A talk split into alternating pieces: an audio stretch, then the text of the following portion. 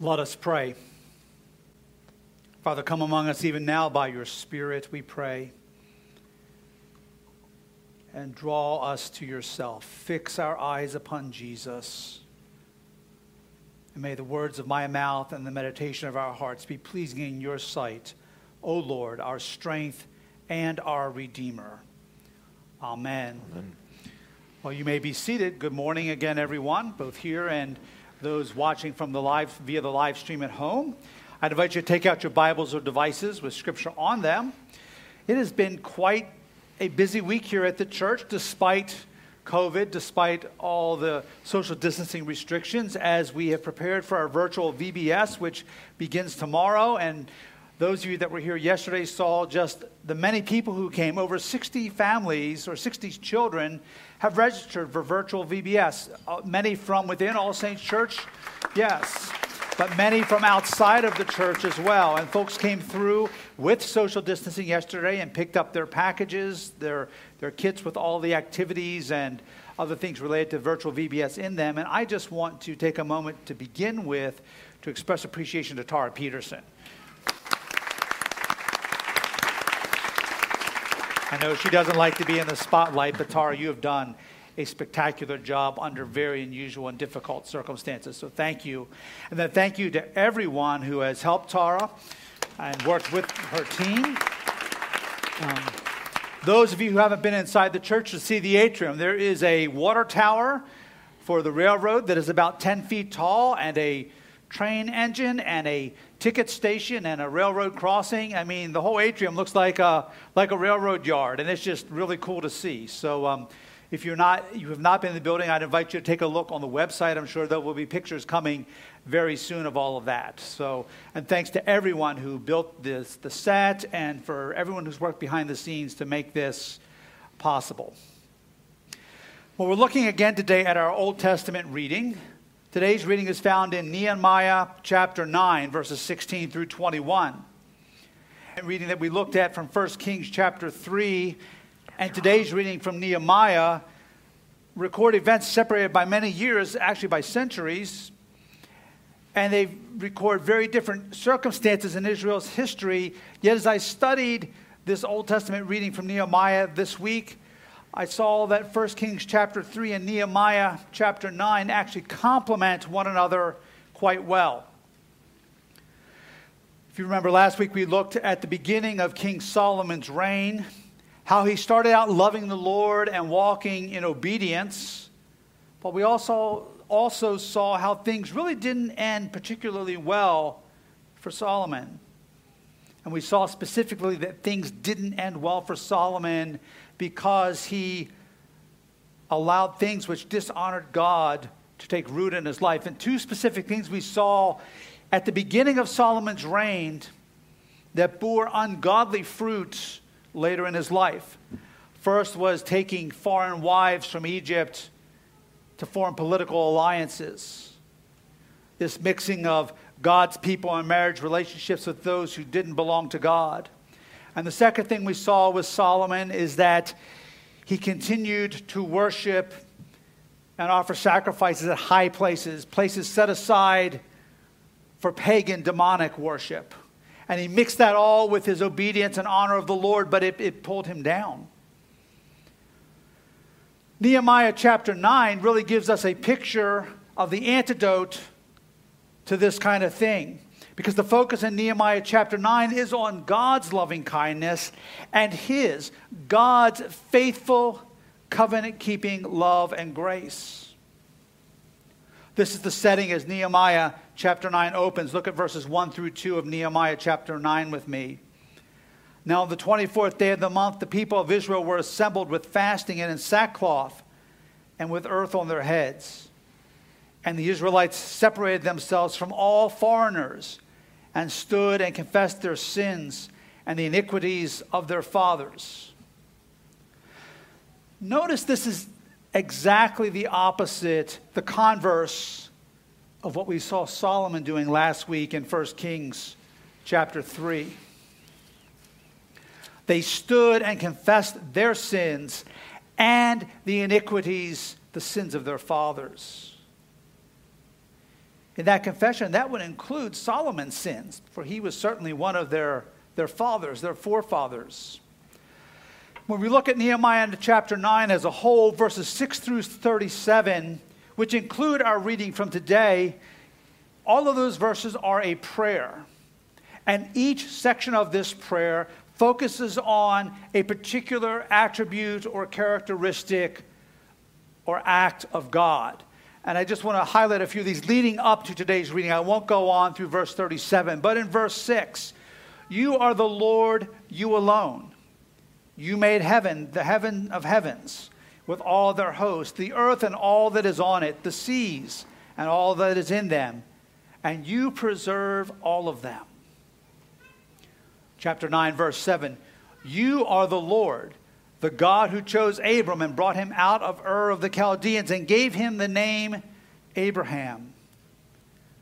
Verse 9, and you saw the affliction of our fathers in Egypt and heard their cry at the Red Sea. Verse 13, you, again, emphasizing God as being central, you came down on Mount Sinai.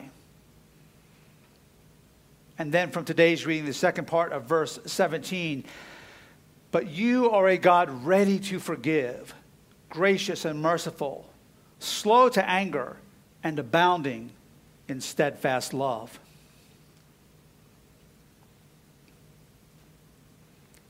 Just as we saw in 1 Kings 3 last Sunday, it is a good thing to recite and to recall God's faithfulness and saving acts in the past. Because we see this again today in Nehemiah, even in these prayers. Why is this such an important practice for the child of God, the person who is in a living relationship with the one true God through Jesus Christ? Well, this is critically important because as we recount, as you and I recount and remember God's faithfulness in the lives of his people in the past, and as we recount and remember God's faithfulness in our very own lives in the past, it reframes our perspective it's something that God uses by His Spirit to shape our mold our thinking so that our focus is on Him and is on His steadfast, covenant keeping love. So that despite trials and circumstances that we might be facing, in recounting God's faithfulness, it builds us up. It's something that God Himself uses, not positive confession on our part, but it's something that God uses by His Spirit to build us up and to, and to strengthen us in the Lord and in His mighty power. And it reminds us that we are His people and that the battle that we are in is not ours, that it is the Lord's. And as we understand and perceive and discern these things in ever greater measure, as we do this, as we are, we are built up and we are strengthened, not in our strength, but in the strength of the Lord, which is never diminished, which is never fleeting.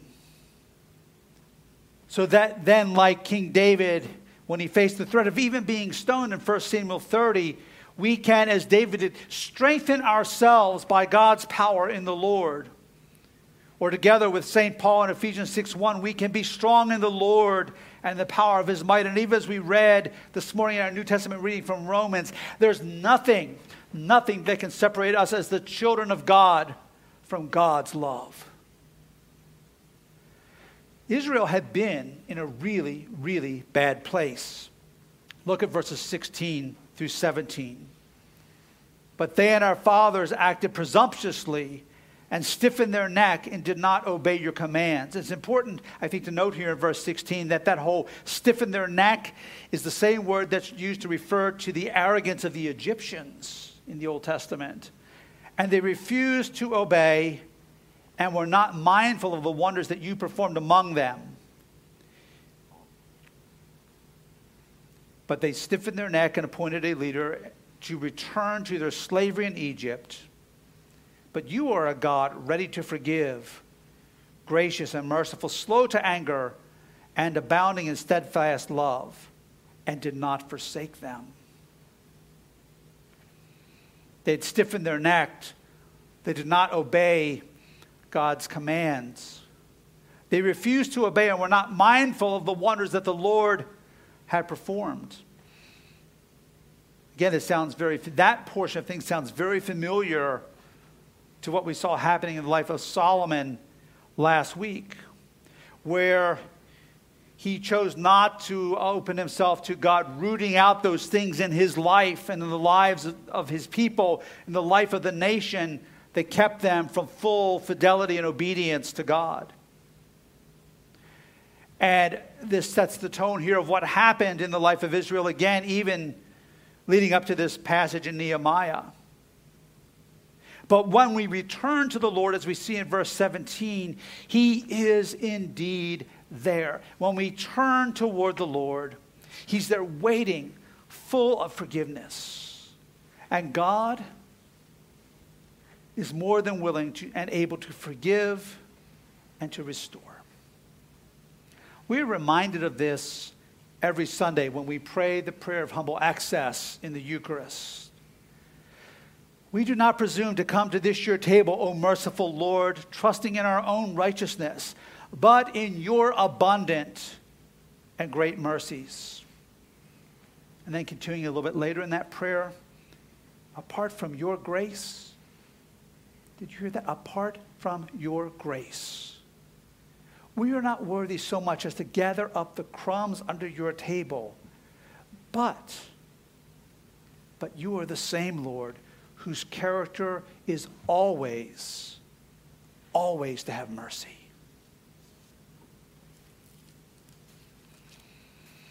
Acts chapter 3, verse 19 reminds us repent, therefore, meaning turn away from that which is evil, turn toward God.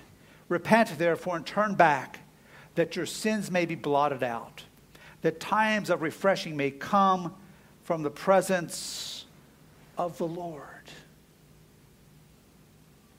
with Old Testament Israel, with Solomon, with God's people, Old Testament Israel in the days of Nehemiah.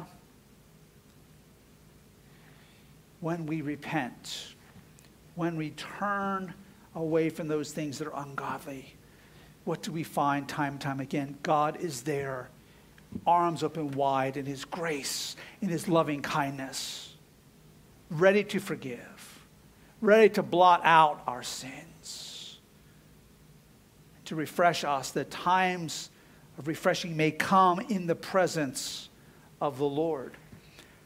Now, hear me. That does not mean we go on continuing in sin that God has revealed to us or has begun to convict us of somehow as if, oh, God is gracious, God is loving, that's okay, I'll get around to it later. No, that is, that is what Scripture talks about with trampling the grace of God underfoot. And that will lead to a hardened heart, even as we saw with Solomon. But when we turn, when God speaks to us, and we turn to Him and we repent, every time, every time, He's there, arms open wide, full of grace, full of loving kindness, more than, more than willing, more than able to restore to fullness of life and fellowship with Him. You are the same Lord whose character is always, always to have mercy. Think of that every time we pray it at the Eucharist. Always to have mercy. It was a very interesting thing this past Tuesday. And Jason, I'm not sure whether Heidi, did she give you that picture of the rainbow or not? you didn't get that, and I forgot. I apologize. I dropped the ball. I forgot to check with you. I work typically Tuesday is my sermon prep day here at the church, and I was working late Tuesday because I was taking a few days off this week. And I was at the office last week. It was five or six o'clock. Tara and John were here, and it was pouring down rain. I noticed the sun was shining, and I looked out the window, and, and Tara actually got a picture of this. They were back in the children's wing, and I went and got them to come out back and see with me. I was working on this portion of my sermon. I'm not trying to be sappy, but it was a God moment for me. And I walked out and looked out the double doors here, and framing the entire church property was this huge, full double rainbow. So you had the full bright rainbow from side to side, not a partial, and then above it, not quite as bright, was a whole second rainbow. I thought, thank you, Lord. Thank you, Lord, for just sending that in that timing, even as I was working on this portion of my sermon about God, who is always, his character is always to have mercy. And the rainbow, which somehow the world has stolen from us and seems to have corrupted, the rainbow is a sign of God's promise, and the rainbow is a God thing, not a carnal, worldly thing. When you see a rainbow, think of God's promises and his eternal, unchanging character and loving kindness. I may see if I can get that picture for next week and I'll show it to you during the announcements because it was, it was pretty impressive. It was a bright rainbow. Not only is God able and willing to forgive and restore as we read on, He also makes provision for us to walk faithfully with Him. We never do it in our own strength, we do it by God's provision and the strength of the Lord. Look at verse 20 with me. You gave your good spirit to instruct them, and did not withhold your manna from their mouth, and gave them water for their thirst. God continued to provide for the physical needs of his Old Testament people, but he also provided for their spiritual needs. He provided the way for them to walk in obedience to him. Again, not through human efforts or human strength, which is fleeting. Rather, he gave them his good spirit. Now, understand, in, in the Old Testament, God's people, the primary focus, because of the pagan cultures around them, was on the uniqueness of God as the one true God. Hear, O Israel, hear our, the Lord our God, the Lord is one. The Shema from Deuteronomy 6 4, the, the most important verse for a faithful Jew, because they were surrounded by all these pagan cultures. So there wasn't an understanding yet in the full sense of the Trinity of God as Father, Son, and Holy Spirit. And yet, the Trinity, our triune God, was indeed at work. So they didn't think necessarily of the Holy Spirit as a, the third person of the Trinity as we do, but what they did understand was that the presence of God equated with the Spirit of God. They understood the Spirit of God because they knew when God was present and they knew when God wasn't present. So when King David prayed, even in Psalm 51, create in me a clean heart, O God, and renew a right spirit within me. Cast me not away from your presence, and take not your Holy Spirit from me. When David said that, he was really praying the same thing in two different ways. Cast me not away from your presence presence was the Spirit of God Himself. And take not your Holy Spirit, take not your presence from me.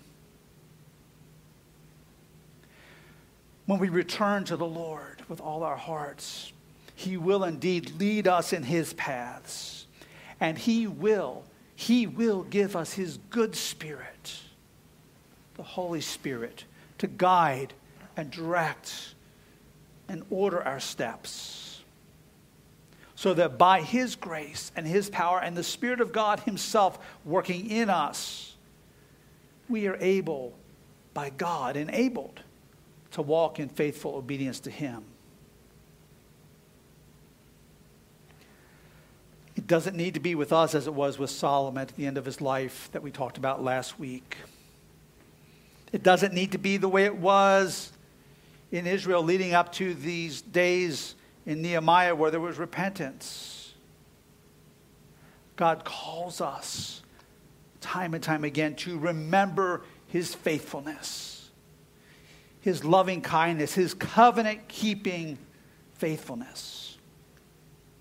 God calls us every moment of every day to turn to him in repentance, even when there's not conscious conviction of sin, but the idea of turning to God in repentance is continuing to more fully and wholly, whole, wholeheartedly turn to the Lord.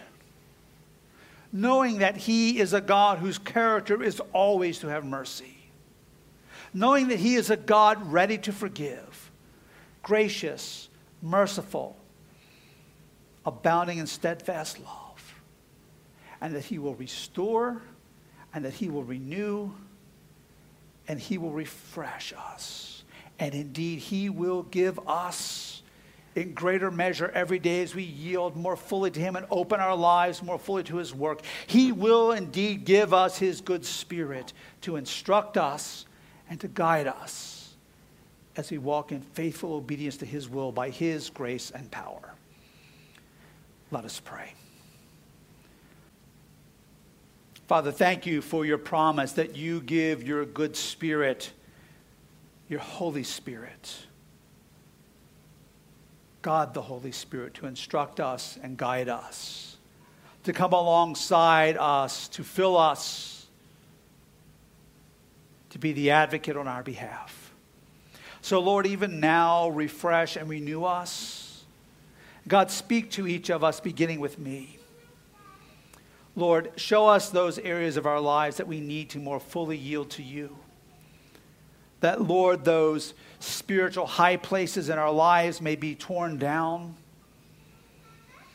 And true God breathed altars, sacred places, sacred space for worship in our lives may be expanded. So, Lord, that you have all of us, and we withhold no part of us from the transforming power of your good spirit.